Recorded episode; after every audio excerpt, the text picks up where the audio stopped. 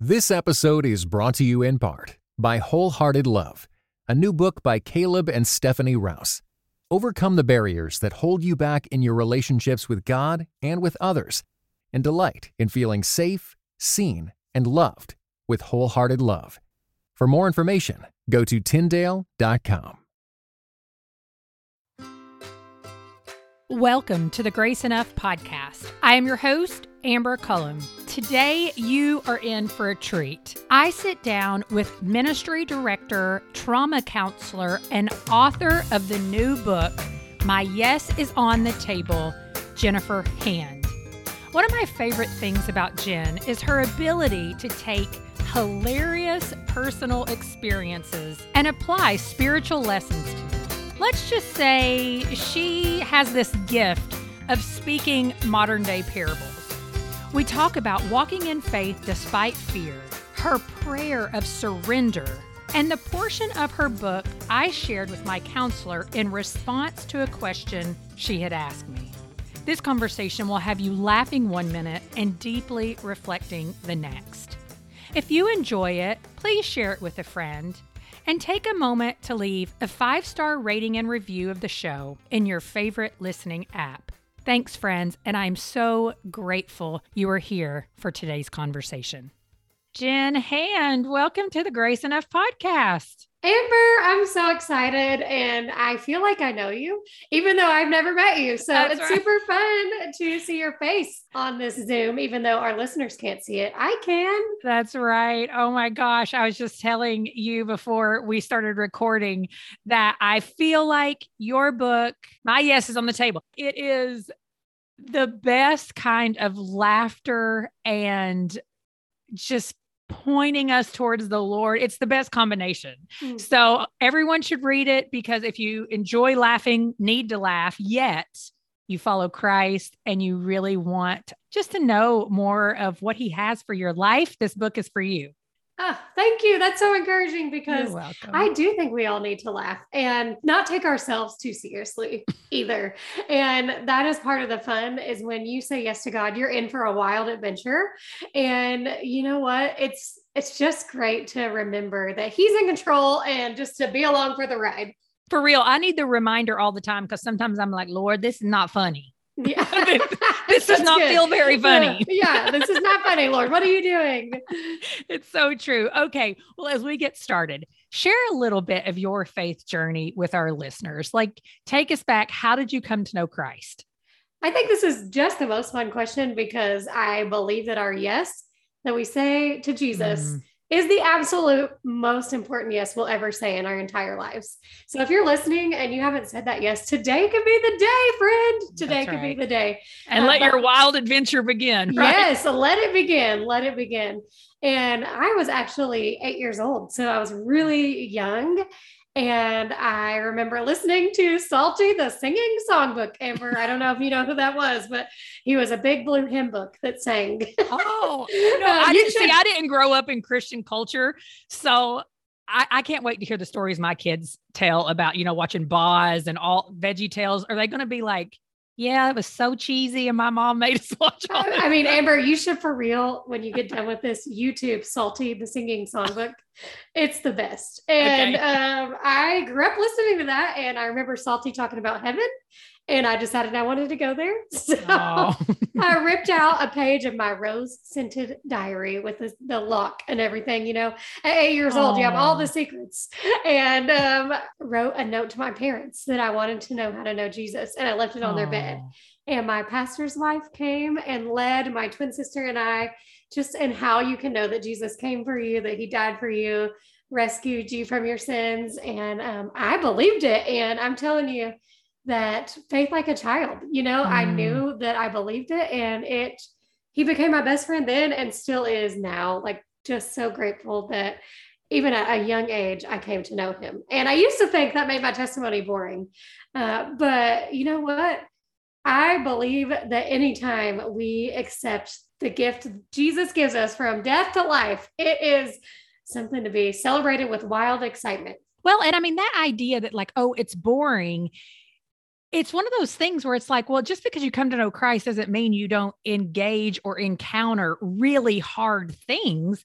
It's just that you already know what he's done for you. And so it's not like, oh, the story just ends once you accept Christ. Right. I love that. And I love the reminder that each one of us has a story that he's weaving when we say yes to him and his glory in our stories. Right. And so it is just the fact that he is with us. I mean, I just love that he is with us and he is with you. And as we say yes to him, we get to experience him. And it's just such a gift. It is a gift. Well, at some point in your life, you decided you were going to be a career missionary.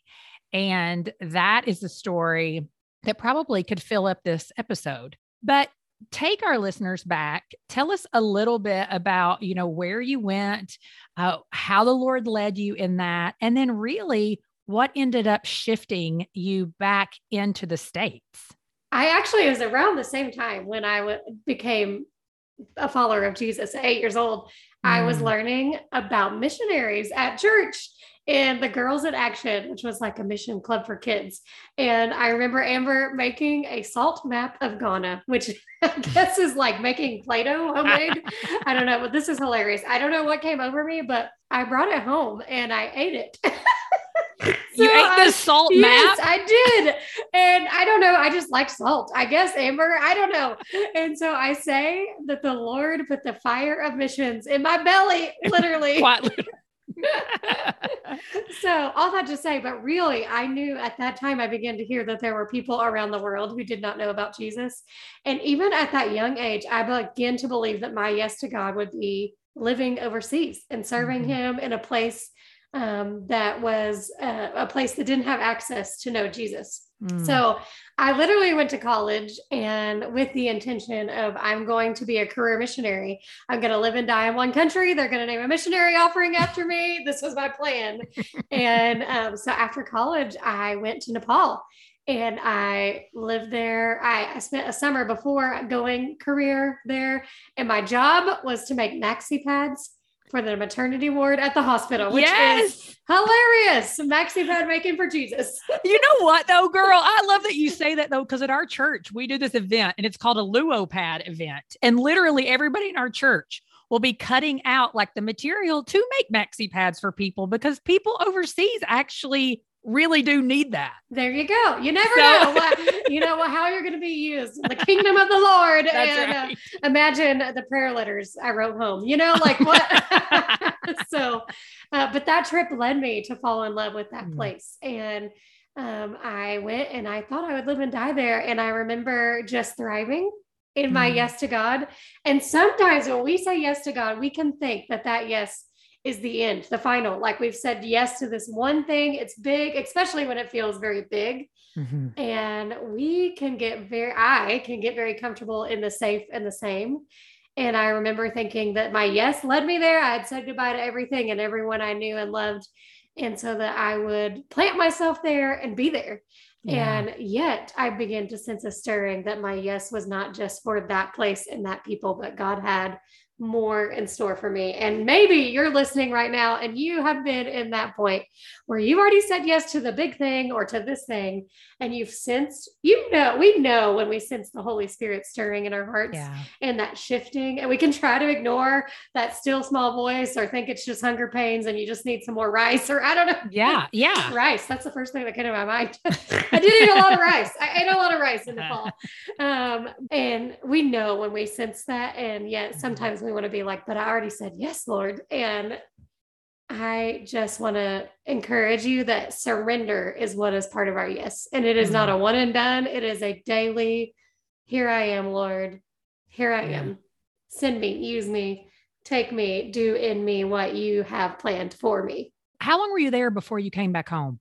So I lived there two years, and okay. but it was about a year in when I knew that God was stirring my heart that my yes did not mean staying there. And that sometimes our yes comes with no yeah. to what we think. Often our yes comes with no to what we have planned for ourselves. Yeah. So when you say my yes is on the table and you think back to when you were leaving this country that you thought, like, I'm here, I'm here for mm-hmm. good. the reality is is that we even have to wrestle through some disappointment in ourselves or like how am i going to appear to other people who have supported me who have believed this about me like am i letting people down i mean what was that experience like for you I think that was the hardest part, Amber, Mhm. because I loved the title missionary. Mhm. And when Ugh. you can really, I found some real pride in my title, in my work for God, and begin to feel that my worth was in my Mhm. work. And maybe as a listener, you're thinking, oh, I do that. Mhm. I mean, maybe it's as a mom or as a employee, whatever, a student, whatever it is. It's so easy to take our worth in our work. And God began to show me your worth is not in your work for me. Your worth is your worship of me. Mm. And it was a hard lesson, Amber, because I, if I was to fill in the blank, I want to say yes to God, but I'm afraid of blank. Mhm. My big one at that time would have been, what will people think of me? Mhm. and they thought I was going to live and die. They're going to think I'm a failure. Oh, she didn't have what it took. It was too hard for her. And I, I just had to lay that down and just trust that I was listening to the voice of the one who had called me there and that I was Right. following him to the next space Mm. and place. And I didn't even know what that was, Amber. It felt like Genesis 12 where God called Abraham to go and didn't say where or give him the roadmap. And in Joshua 6, when they're marching around the walls of Jericho, God gives them the promise before he gives them the plan because I think sometimes the plan feels a little crazy. and it's just not linear. right. I'm like, Lord, I, I really need the linear plan, not the like wandering around in the desert for the 40 years, even if it was caused by me and my disobedience, or because that's just what you have for me right now. yes, I would like to straight point A to point That's B, right? that's right. This episode is brought to you by the Truce Podcast. I'm sure you've been there. You're at an event, a dinner, a small group, and someone says something like, If you're a Christian, you have to vote Republican. Huh, that raises an interesting question. How did evangelicals like me get to the place where we just assumed we'd all vote one way? This season on the Truce Podcast, we're diving deep into the complexity of the 1970s and 80s to understand how evangelicals tied themselves to the Republican Party. It's a story that involves murder, corruption, redemption, and our need to be heard. I'll be talking with celebrated historians like Rick Perlstein, Pulitzer Prize winners Frances Fitzgerald and Jesse Eisinger, and some of the best guests I've ever had. Truce is the show that uses journalistic tools to look inside the Christian church. We press pause on the culture wars in order to explore how we got here and how we can do better. Subscribe to Truce anywhere you get podcasts or listen at trucepodcast.com. So there is a part of the book, and it's in the beginning. And I literally just shared it with my counselor last week because she had asked me a while back.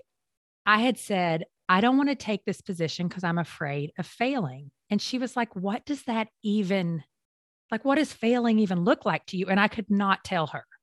So I read this part of the book and I'm going to quote it because literally I walked back into her and I said, This, this is Mhm. what fear of failure is for me. Um, you had asked people, you know, I'm afraid of blank. And you wrote, I'm afraid of success in ministry or relationships because it adds a weight of expectation. And sometimes I'm afraid that it will require more than I want to give. Oh, that is so me. Um, and then you said, I'm afraid of failure because failure says to me, I'm not enough. I cannot live up to the expectation. I should not have tried. So, after realizing you were afraid of both success and quote unquote failure, what helped you move from that place of just feeling paralyzed to just saying, you know what, I'm all in? Or do you still have to do that all the time? all the time, Amber. I mean, Uh, amen. Dang it. yeah, I know. I wish I could tell you one and done. It's a one and done. Um, but I think the big step was recognizing it. Mhm. To be honest, that was the freeing part, and and that's the first thing I would say to anyone who's saying their yes to God right now and putting their yes on the table. Is I would like to be like, oh, I'm super Christian, Jenn. I have no fears, you know. But that- but right. that's just not true. And I really don't think it's true of anyone. So I think the first key is recognizing your fear. And I remember when I was filling out my power sheets that I do every year with uh, Lara Casey, Cultivate What Matters, and it asked the question, What are you afraid of? And I just wrote the first things that came to my mind. I tried not to hmm. edit and not make it pretty. I did have a pretty pen and some stickers. You know that helps. always you gotta because that, that, makes it all better. it does. and I think I was shocked that my answer was failure and success because I realized that will make you stay stuck in between and not doing anything. So my first step was actually recognizing it and then running to the Lord with it and not mm-hmm. trying to pretend it or pretty it up, but just being like, Lord, I am terrified. And I, I mean, releasing this book it really pushed me out of that point of mm-hmm. because mm-hmm. what if it fails? What if it succeeds? Both could make me want to shrink back and take back. And God said, No, this is how I want to move mm-hmm. in you and use you is say yes. And so I would encourage you to first recognize the fear and then where are you running with that fear because i can try to eat enough brownies and ice cream to ignore that fear um, you know and, and i have we, we are say. true true friends because that's exactly where i would go first too brownies. right you know you might you might have left the therapist office and done that right um, and so it's easy to want to run to other things to distractions to scrolling to trying to get approval from others so that i feel successful but when i run to those things they will never satisfy mm-hmm. and so mm-hmm. part of it is where am i running with that fear that i have recognized and then asking god show me my next step of faith and mm-hmm. i'll do mm-hmm. it afraid i will do it even afraid because if we wait till we're not afraid we'll never do anything really well and then when i think about failure when i actually just slow down and think it's like failure a lot of times really is so defined by like the world and our own flesh. And you know i think about you even when you you felt like you were failing coming home mm-hmm. but it was what god was asking you to do. So even just that definition in our head of what failing is really has to be reoriented don't you think? Yes and especially in today's time when you can see everybody else's quote unquote successes and compare yourself to everyone else's. And that's why I want to encourage you as well. Mm-hmm. Don't compare your yes to someone mm-hmm. else's yes. I see this with moms a lot. I'm not a mom and I'm cheering on every mom, but who's like, oh, I failed if my kid, you know, right now is May when we're recording, and I, and at like all the end of the school year events and the things. Crazy. My sister has four kids to remember all the things, and what if she said, Oh, I failed because I forgot that permission form and the field trip and the, you know, and um, it's so easy to compare our yes to somebody else's and our view of what is success. And that's why we have to, have to, have to run to the mm. one who comes alongside and is, he's the one calling us and he's the one that will use us. And I, I think of Joshua, imagine what he felt mm-hmm. like in the book of Joshua, he's about to lead the people into the promised land. He's taken over from Moses. Moses, like burning bush Moses, like went up in a cloud, got the 10 commandments, kind of Moses, you know, yes. and um, how afraid he must have felt. And I love that God said to him in Joshua 1 9, be strong and courageous. And then this is the key for I am with you. Mm-hmm. And that's so personal that God is with us. And we can ask him to show us what obedience is. And obedience is really what promised land living looks like. Mm. And when mm. I am obedient, then I am a success. Again, mm. using air quotes. That's right. Um, now I have to preach myself to that every day, Amber. Right, right. Yeah. I mean, that's why it's good to have conversations like this. That's why it is good to read books like what you wrote. That's why it is great to engage in community where people understand like the difference between what success and failure really is in the kingdom of God, not in the kingdom of man, right? Mm-hmm. Yeah. So this is something else I've been known to say recently, which gosh, it sounds so negative when I say it, but um, I have said at times to people when they've asked me how I feel about certain things, um, I feel like God has led me to the edge of the promised land and has allowed me to look out on it and then ask me to turn around and walk back through the desert. Hmm. Um, now that seems so dramatic, I know, which is part of why I say it. I guess, you know? That's how you because, feel, right? Right. And, and when I say that to people, they are under the understanding in conversation that it's not necessarily really what God is doing. It's just the, the feeling that I have at the moment. And I share that because in the book, you talk about all of the scripture that you're sharing is really the story of Joshua Mhm. and him going into the promised land. But you talk about when you actually stood looking into the promised land and God really reoriented your thinking. And I just want to hear about that because I can envision that and I've never been there and you have. So tell me all about it. Oh, yeah, it's such a special thing because I have been blessed to go three times to the actual promised land, Israel. So awesome. And God provided in miraculous ways and Mhm. just such a cool experience. And one of them, I was the first time I went, I actually turned 33. Um, on my birthday, I celebrated in the last place Jesus was in the Garden of Gethsemane in his 33rd year. So it was just so powerful. So I've Oh been my in the promised land. I mean, just everything. I wanted to touch everything. I'm like, I'm sure Jesus touched this grass. I'm going to touch it. You know, more, there's a lot more desert than grass. But, anyways, um, so I've been on that side. But in 2020, before everything went crazy in the world in February, I had the blessing to go serve in the Middle East. And it was on that trip, it was I was very fearful to go because, well, things were very heated. Not that they're ever Mhm. not, but it was very, so. very heated. Yeah. I mean, they were telling, they were getting all Americans out. It was a very heated time. And, but I, living with my yes on the table meant saying yes to go serve victims of war. So I was going over there to offer hope on the holy ground of suffering. I was going very afraid, Amber. I had people tell me, you won't make it back. You, you know, if you go, you'll die. And I just felt like the Lord said, do this, go. Mm. And when I got there, the first person I met was a woman who I had never met, and she was covered completely except for her eyes was all you could see. And she said to me, "I had I knew you were coming. I had a dream that a blonde hair, blue eyed woman was coming to tell me who Jesus was. Wow. Will you tell me who he is?" Hmm. And I was so blown away because fear almost stopped me from that yes. So on that trip, after that happened, that was so transforming to me. Like, I don't want to miss anything God has for me because fear stops me. Now, that does not mean that faith means going unafraid. Faith meant I am afraid, but Mhm. I'm doing this thing. Mhm. and so on that trip, I got to go to Mount Nebo and stand where Moses, I mean, at least around where Moses would have stood and looked out. And we find that in Deuteronomy, the last chapter, Moses is looking out from Mount Nebo into the promised land, knowing he cannot go in because of fear that led to disobedience. Mhm. And I'm so grateful we have a God who's full of grace and who we can run to and he can give us faith even even i think of the father in scripture who says i believe help my unbelief Yes. Yes. But I'm I've prayed it standing there. times. standing there looking out into the promised land and i felt this revival in my soul that changed me forever i got down on my knees and i said lord i don't ever want to miss one bit of the promised land you have for me Mm.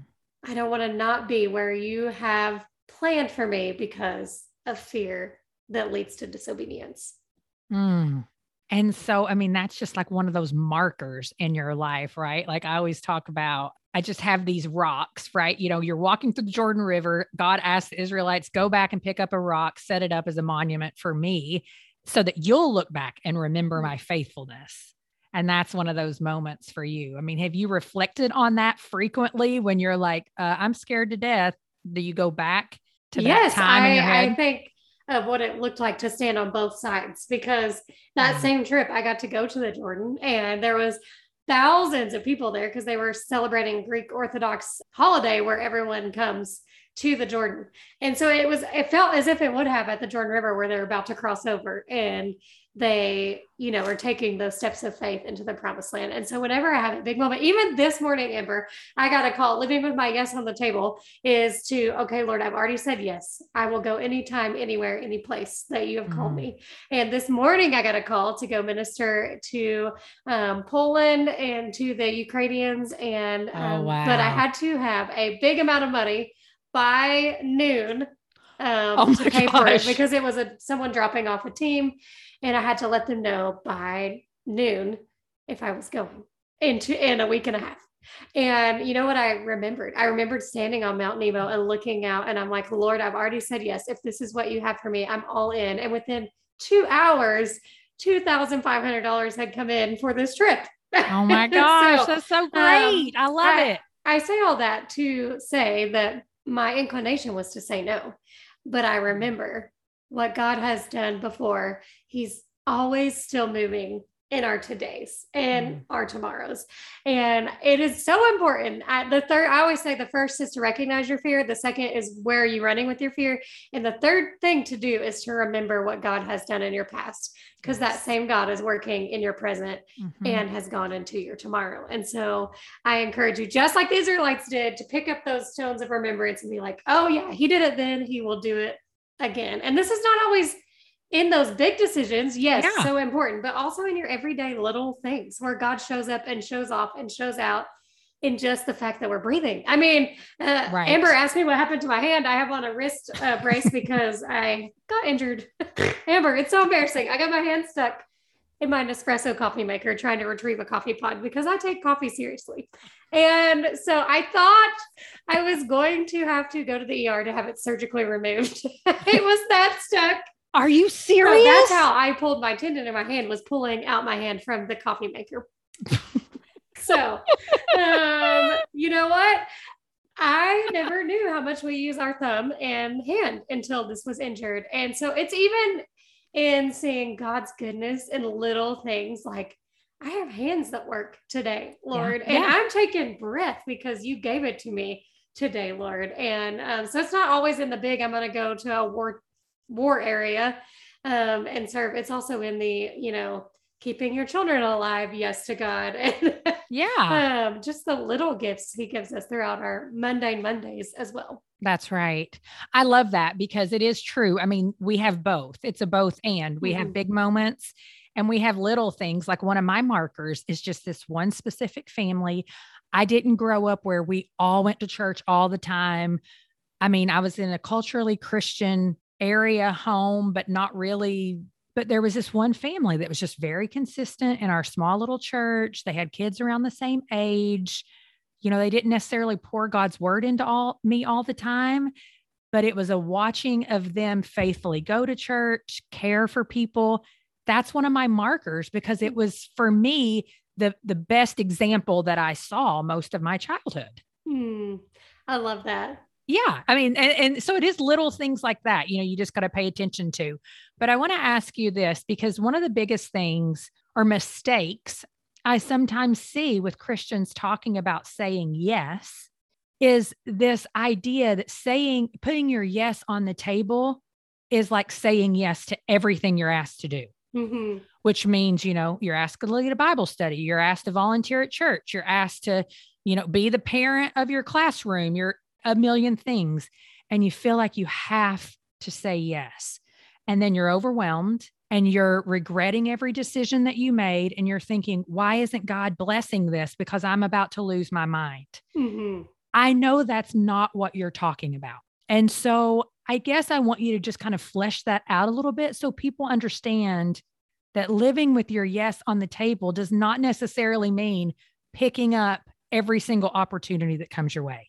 That is so important to um, know because otherwise we all will be overwhelmed, stressed out, and, and useless. Not, really, yeah, you become useless in what God has for us. And I think oftentimes, yes, to God comes with having to say no to a lot of things. Just like my yes to God meant saying no to living in Nepal yeah. because I couldn't have lived in Nepal and do what God has for me. And that's why I think it's so important to be in His Word, in community, and in um, the more we know about the person of God, the more mm. we know mm. about who we are as people of God and what mm-hmm. he has mm-hmm. called us to. And I love how Psalms 139 says each one of us is fearfully and wonderfully made. He's numbered our days. And so it is in so when we say yes to God, we're not saying yes to all of man's expectations of us. Mm. We are seeking God, what is your expectation for me? What yeah. is your unique thing that you have called me to. Because when we're trying to walk in things that aren't, I mean, listen, I am raising my hand as a people pleaser, Amber, and I spent years sometimes saying yes to the things that were not his things for me and resenting it. Yeah. and then me too. Like, resenting or failing or doing it and not filled with because when God calls you to something, he equips you and he fills you.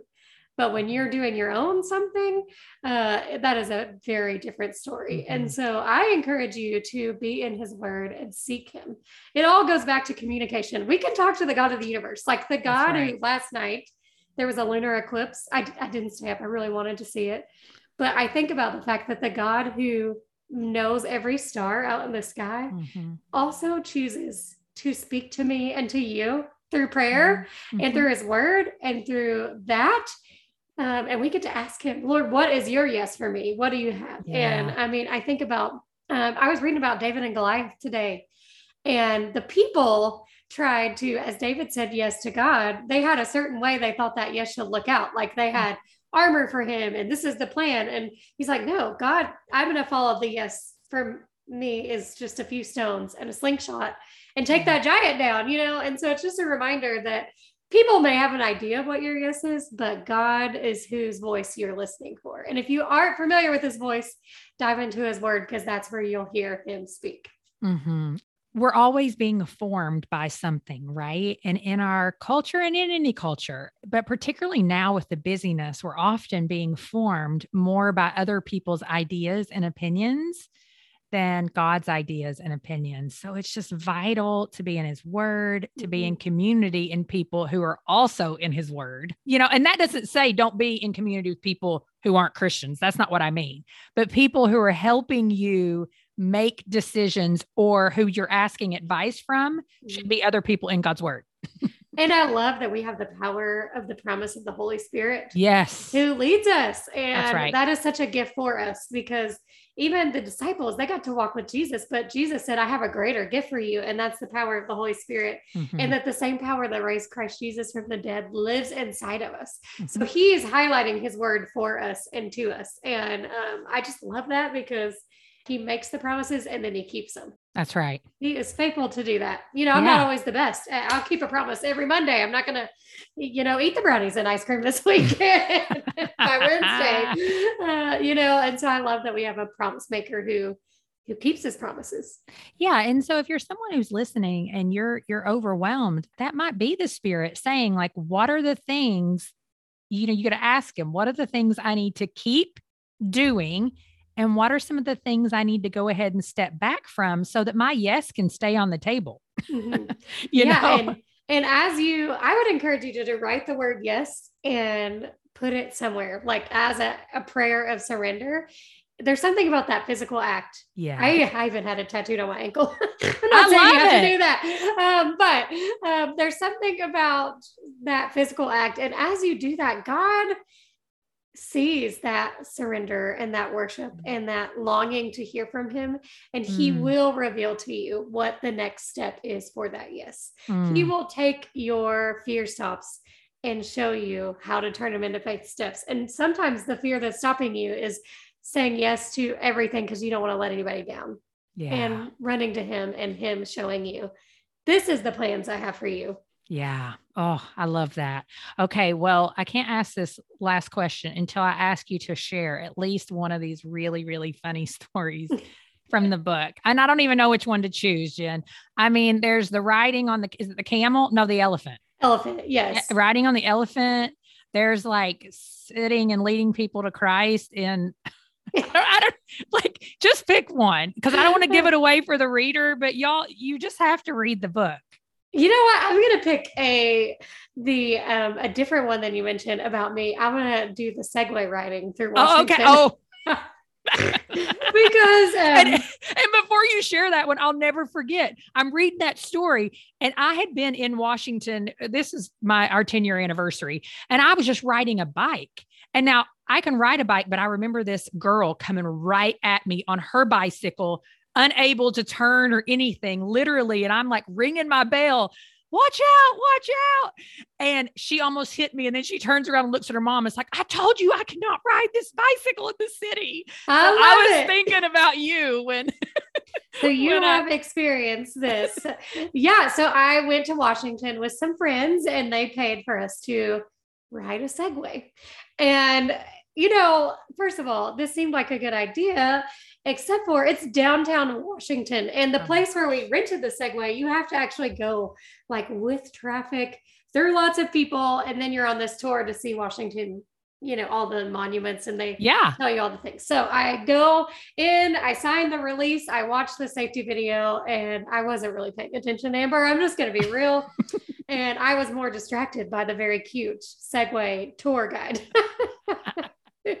and um, this Segway, you know, they give us all these instructions. And then you do like a practice run inside the room to get a safety checkout which is like super easy because you can barely there's i mean you're barely moving. It's a small room. So of course i passed. And then they give you a headset. You're supposed to listen to all the things. And i called it nick who was the tour guide was whispering sweet nothings in my ear along with the like 50 other people on our tour several people from asian countries and uh, you know, uh, my friends and i so we start on this tour and um, frankly, the segways have no brakes. You are the brakes. I mean, And I, I did not know this. Yeah. So you lean back is how you stop or slow, and then you twist with your body to go whatever direction. So we're Oh weaving through traffic, and I'm here trying to listen to Nick whisper sweet nothings in my ear.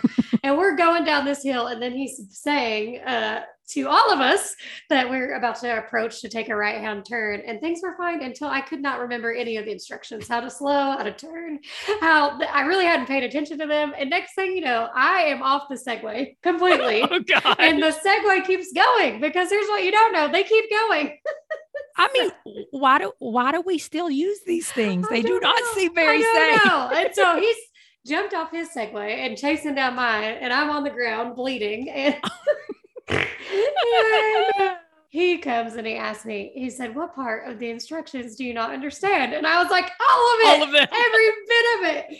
But I'm like in the middle of downtown. I can't, I have to get back on the Segway. And it was just this funniest moment when the Lord, he always speaks to me in the weirdest times. and, um, you know, that Nick, who really wasn't whispering sweet nothings in my ear, but in my mind he was, um, you know, was whispering instructions in my ear. And I was not able to listen to them. And I, it just made me think of the distractions that we have that keep us from listening to the Lord who is giving Yeah. us instructions and often it's our own fear and for me i couldn't listen to him because i was afraid of what was happening and i couldn't just listen to him say lean back and turn.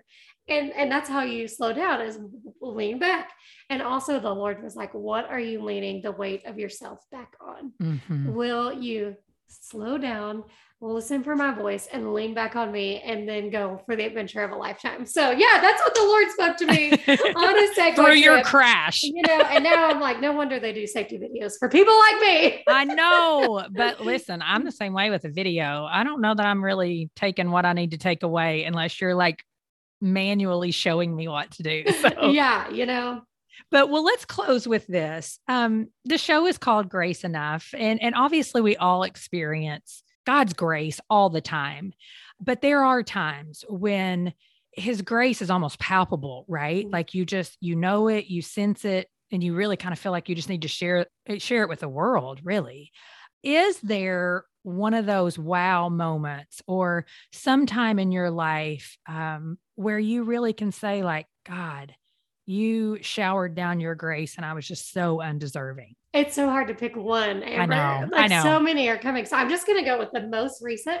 In releasing this book, felt like God's Mm, amazing grace because for 11 years I was rejected as an author and I've never wanted to give up because one of my biggest fears is rejection. So I've never wanted to give up on something so much.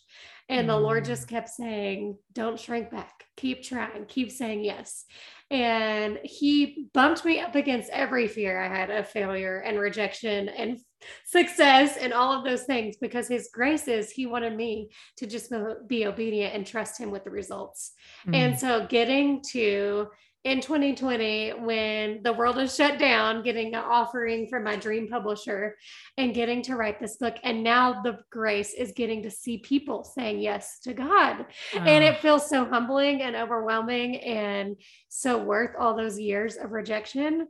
And Yeah. so that feels like grace to me that God did not give up on me or allow me to give up on the dream he had planted in me because sometimes we don't like waiting or I don't. And so what oh, God told me me and showed me is that in the waiting, he was always working and he Mm. was waiting for his time and for his best story. And that feels like grace. So when the week of my book release, I'm a, a seven on the Enneagram. I love to party. I plan to party for every night. I was getting ready to say, there's no way you're not a seven. I'm a seven. And let me tell you, I planned a party for every night and I invited everyone I knew because I felt like not to celebrate what I had done, but what God had done Mm. and what he showed me in his grace in that story. And one thing people said over and over is because they had seen over the years my rejections and my failures and me not giving up on the dream. They got to feel like it was their dream also. Oh. And uh, and so that was God's grace. Oh, And I love that. he is a God of the impossible. And what Yeah. did not seem possible, he miraculously made possible. So if you're listening right now and you're in a situation that feels impossible, I want to encourage you to know that God is always working behind the scenes. And it may not be in your timing or in the place or the plan that you expect, but he is always working out his purpose. And he is weaving his glory into your story. And that is grace. That is grace. Well, Jenn, thank you so much. If people want to connect with you, I know they can get my Yes Is on the table anywhere you get books. They want to connect with you, listen to your show, all the things, where should they go? I love it. So I have a show called Coming Alive Conversations. Love to have you there. And then you can find me at comingaliveministries.com or um, on Instagram, I'm Coming Alive Jenn.